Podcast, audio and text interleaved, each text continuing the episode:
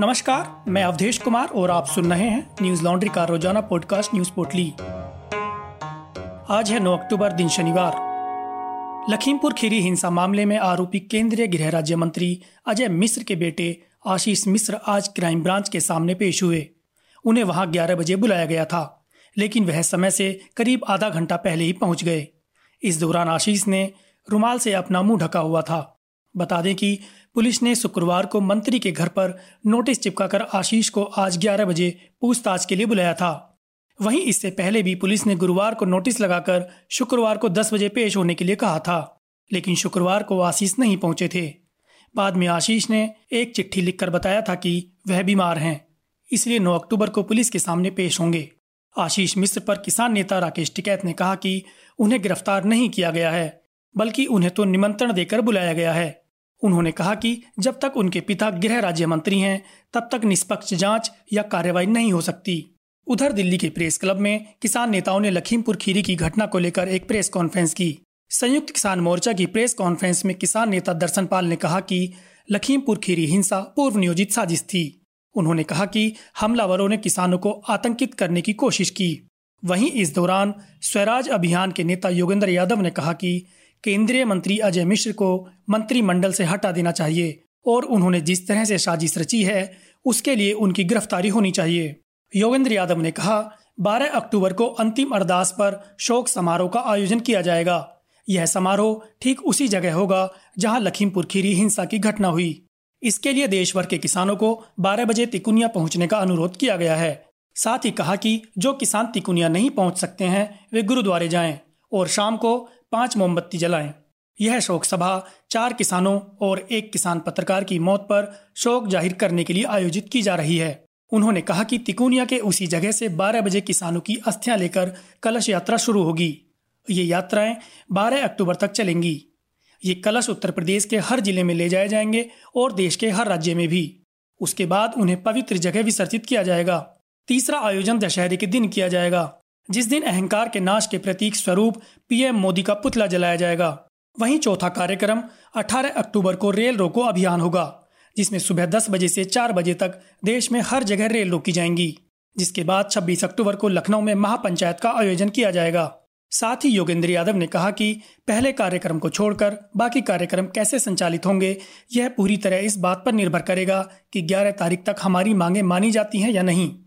उधर पंजाब कांग्रेस के अध्यक्ष नवजोत सिंह सिद्धू ने अपना मौन व्रत तोड़ दिया है। वह करीब 20 घंटे से मौन व्रत पर थे। सिद्धू शुक्रवार को लखीमपुर पहुँचे थे, जिसके बाद वह हिंसा में मारे गए किसान लवप्रीत और फिर पत्रकार रमन के यहाँ पहुँचे।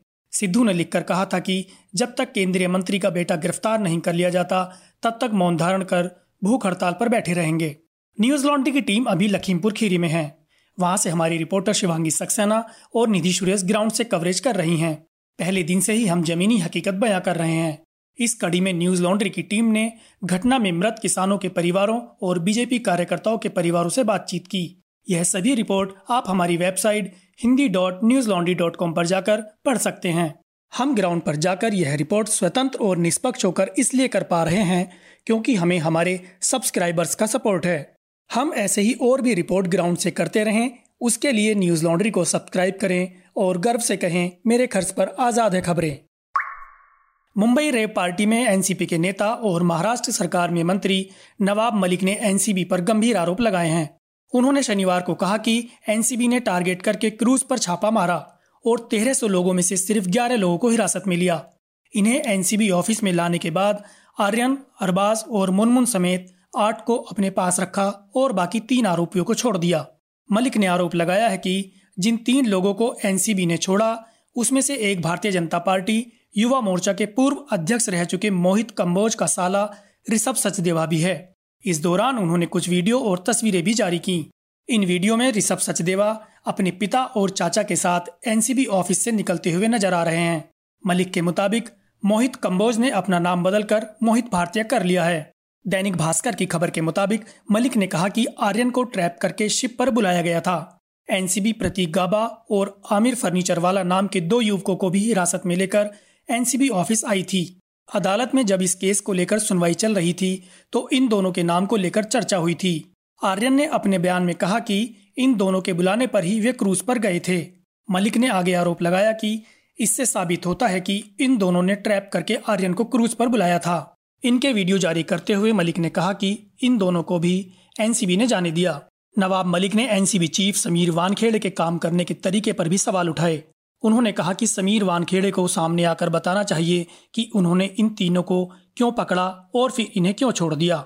उनके पास इसके पुख्ता सबूत हैं कि ऋषभ सचदेवा को छोड़ने के लिए दिल्ली से लेकर महाराष्ट्र तक के नेताओं ने फ़ोन करके आदेश दिया था। हम मांग करते हैं कि वानखेड़े इसका खुलासा तत्काल रूप से करें। उन्होंने कहा कि छापेमारी का काम पूरी तरह से फर्जीवाड़ा है। सेलिब्रिटी को बुलाने के लिए यह प्लान किया गया था। हम सीएम उद्धव ठाकरे से इस संबंध में जाँच कराने का आग्रह करते हैं। मुंबई और महाराष्ट्र की पुलिस एंटी नार्कोटिक्स सेल से भी मांग करेंगे कि इन सभी के कॉल डिटेल निकाले जाएँ और इस मामले की स्वतंत्र जाँच हो। समीर वानखेड़े के भी कॉल डिटेल निकाले जाएँ। वानखेड़े को यह बताना होगा कि उनके चाचा और पिताजी कैसे एनसीबी ऑफ़िस में गए और अपने साथ अपने बेटे को लेकर निकले। देश की मुख्य विपक्षी पार्टी कांग्रेस ने आगामी विधानसभा चुनावों पर मंथन के लिए 16 अक्टूबर को कांग्रेस राष्ट्रीय कार्यकारिणी की बैठक बुलाई है। माना जा रहा है कि इसमें पार्टी के नए अध्यक्ष को भी चुना जा सकता है। एक बयान में कहा गया है कि कांग्रेस कार्य समिति की बैठक शनिवार 16 अक्टूबर को सुबह 10 बजे होगी।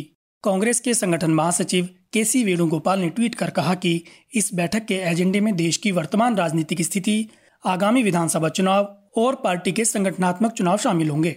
बता दें कि नेता काफ़ी समय से मांग कर रहे थे कि पार्टी की राष्ट्रीय कार्यकारिणी की बैठक बुलाई जाए। कुछ दिनों पहले कपिल सिब्बल ने कांग्रेस अध्यक्ष को लेकर सवाल उठाए थे। साथ ही उन्होंने कांग्रेस वर्किंग कमेटी की बैठक भी बुलाने की मांग की थी। सिर्फ़ सिब्बल ही नहीं, कांग्रेस नेता गुलाम नबी आज़ाद ने भी सोनिया गांधी को कांग्रेस वर्किंग कमेटी की बैठक बुलाने की मांग करते हुए लेटर लिखा था। उधर उत्तर प्रदेश के मंत्री एवं सरकार के प्रवक्ता सिद्धार्थ नाथ सिंह ने कांग्रेस महासचिव प्रियंका गांधी पर तंज कसा है। उन्होंने प्रधानमंत्री नरेंद्र मोदी के स्वच्छ भारत अभियान में शामिल होकर झाड़ू लगाने पर स्वागत किया है। उन्होंने कहा कि देर से ही सही, लेकिन प्रियंका को झाड़ू और स्वच्छता की अहमियत पता चल गई। इसके लिए वह धन्यवाद की पात्र हैं। उन्होंने प्रियंका पर तंज कसते हुए आगे कहा कि कांग्रेस को प्रधानमंत्री के इस लोकप्रिय अभियान की महत्ता इतनी देर से पता चली। उनको समझना चाहिए कि वैसे उनका ड्रामा जनता अच्छी तरह समझ चुकी है। उन्होंने झाड़ू पकड़ने का नाटक तब किया है जब कांग्रेस की समस्त उम्मीदों पर पहले ही झाड़ू फिर चुकी है। सिद्धार्थ सिंह ने कहा कि जबकि पूरा विश्व इतिहास के सबसे स्वच्छ प्रयाग कुंभ की प्रशंसा कर रहा था और देश भर में इस अभियान को अपना लिया था, उस समय कांग्रेस और उसके नेता उसका मखौल उड़ा रहे थे। अब जब उन्होंने भाजपा और स्वच्छ भारत अभियान की लोकप्रियता देखी तो वह नाटक कर रही हैं। वैसे भी कांग्रेस के भाई बहन अपनी नाटकबाजी के लिए जाने जाते हैं। बस एक दो दिन की बात है और प्रियंका का उत्तर प्रदेश का राजनीतिक पर्यटन समाप्त हो जाएगा। फिर देखते हैं कि वह झाड़ू दोबारा उठाती हैं अथवा कोई नया ड्रामा ढूंढती हैं। बता दें कि लखीमपुर खीरी जाते समय प्रियंका गांधी को यूपी पुलिस ने हिरासत में ले लिया था। उन्हें जिस कमरे में रखा गया था, वह वहाँ झाड़ू लगाती हुई नज़र आई थीं। उनका यह वीडियो भी सोशल मीडिया पर काफ़ी वायरल है। अफ़गानिस्तान के कुंदूज प्रांत में शुक्रवार को एक बड़ा धमाका हुआ। इस हादसे में पचास लोगों की मौत हो गई जबकि करीब सौ लोग घायल हो गए। स्थानीय प्रशासन के अनुसार यह धमाका शिया मस्जिद के पास हुआ। इससे पहले भी तीन अक्टूबर को काबुल में एक मस्जिद के बाहर घातक विस्फोट हुआ था, जिसमें पाँच आम नागरिकों की मौत हो गई थी। बता दें कि अमेरिकी सेना के देश छोड़ने के बाद यह अफ़गानिस्तान में सबसे बड़ा हमला है। इस्लामिक स्टेट ने इस हमले की ज़िम्मेदारी ली है। शिया मुसलमानों को निशाना बनाने के पीछे अक्सर सुन्नी मुस्लिम चरमपंथियों का हाथ माना जाता है। शुक्रवार की नमाज़ के दौरान मस्जिद में एक आईएस आत्मघाती हमलावर पहुँचा था, जिसने नमाजियों के बीच अपने शरीर पर बंधे विस्फोटकों में धमाका कर लिया था। बीबीसी की खबर के मुताबिक धमाके के बाद रक्तदान करने को लेकर अस्पताल पहुँचे एक स्थानीय व्यापारी जलमे अलोक जई ने घटना के बारे में बताया। उन्होंने समाचार एजेंसी एएफपी से कहा घटना स्थल में मारे गए लोगों को लाने के लिए एंबुलेंस को वापस भेजा जा रहा था। स्थानीय सुरक्षा अधिकारियों ने टोलो न्यूज़ से कहा कि जब हमला हुआ, तब 300 से अधिक लोग नमाज़ पढ़ने के लिए आए थे। ऐसी आशंका है कि मारे गए लोगों की संख्या बढ़ सकती है। वहीं संयुक्त राष्ट्र ने कहा कि शुक्रवार को हुआ धमाका, धार्मिक संस्थान को निशाना बनाकर इस सप्ताह किया गया तीसरा जानलेवा हमला है, और यह हिंसा के ज़रिए परेशान करने वाले ढांचे का एक हिस्सा है। दरअसल संयुक्त राष्ट्र रविवार को राजधानी काबुल में एक मस्जिद के नज़दीक हुए धमाके और बुधवार को पूर्वी शहर खोस्त में एक मदरसे पर हुए हमले का हवाला दे रहे थे। लखनऊ मुंबई पुष्पक एक्सप्रेस में एक महिला के साथ कथित सामूहिक बलात्कार के आरोप में चार लोगों को गिरफ़्तार किया गया है।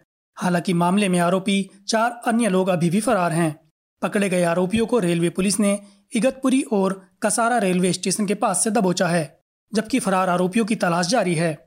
अमर उजाला की खबर के मुताबिक, शुक्रवार की रात करीब आठ बजे लखनऊ मुंबई पुष्पक एक्सप्रेस ट्रेन में अचानक सात से आठ लुटेरे घुस आए थे। इस दौरान उन्होंने पंद्रह से बीस यात्रियों को लूट लिया। आरोपियों ने यात्रियों से नकदी, मोबाइल, बैग सहित कीमती सामान भी छीने थे। यात्रियों को लूटने के बाद लुटेरों ने ट्रेन से यात्रा कर रही एक 20 वर्षीय युवती के साथ पहले तो बदसलूकी की, इसके बाद अपराधियों ने चलती ट्रेन में लड़की के साथ सामूहिक दुष्कर्म किया। घटना के बाद अपराधी मौके से फरार हो गए। घटना की सूचना मिलने के बाद कल्याण जीआरपी ने लूट और दुष्कर्म का मामला दर्ज कर जाँच शुरू की। चलती ट्रेन में गैंगरेप की घटना शुक्रवार रात महाराष्ट्र के इगतपुरी से कल्याण के बीच हुई। रिपोर्ट के मुताबिक मुंबई जीआरपी के पुलिस आयुक्त कैसर खालिद ने कहा कि करीब 10 आरोपी स्लीपर बोगी डी टू में इगतपुरी में लखनऊ मुंबई पुष्पक एक्सप्रेस में सवार हुए। पहले तो उन्होंने लूटपाट की और फिर एक लड़की से सामूहिक दुष्कर्म किया। रिपोर्ट के मुताबिक पुलिस अधिकारी ने बताया कि ट्रेन जब कासरा पहुँची तो बोगियों के अंदर से यात्रियों ने आवाज़ लगानी शुरू की, जिस पर जीआरपी मुंबई के अधिकारी और कर्मचारी तुरंत वहाँ पहुँचे और चार आरोपियों को दबोच लिया। आरोपियों ने ट्रेन यात्रियों से करीब छियानवे हज़ार तीन सौ नब्बे रुपए के सामान की चोरी की, जिसमें ज़्यादातर मोबाइल फ़ोन थे। फ़िलहाल पुलिस ने उनके पास से अब तक चौंतीस हज़ार दो सौ रुपए की संपत्ति बरामद की है और आरोपियों से पूछताछ की जा रही है। पुलिस का दावा है कि जल्द ही इस मामले को सुलझा लिया जाएगा। आज बस इतना ही। आपका दिन शुभ हो। नमस्कार। न्यूज़ लॉन्ड्री के सभी पॉडकास्ट ट्विटर आई और दूसरे पॉडकास्ट प्लेटफॉर्म पे उपलब्ध हैं। खबरों को विज्ञापन के दबाव से आज़ाद रखें। न्यूज़ लॉन्ड्री को सब्सक्राइब करें।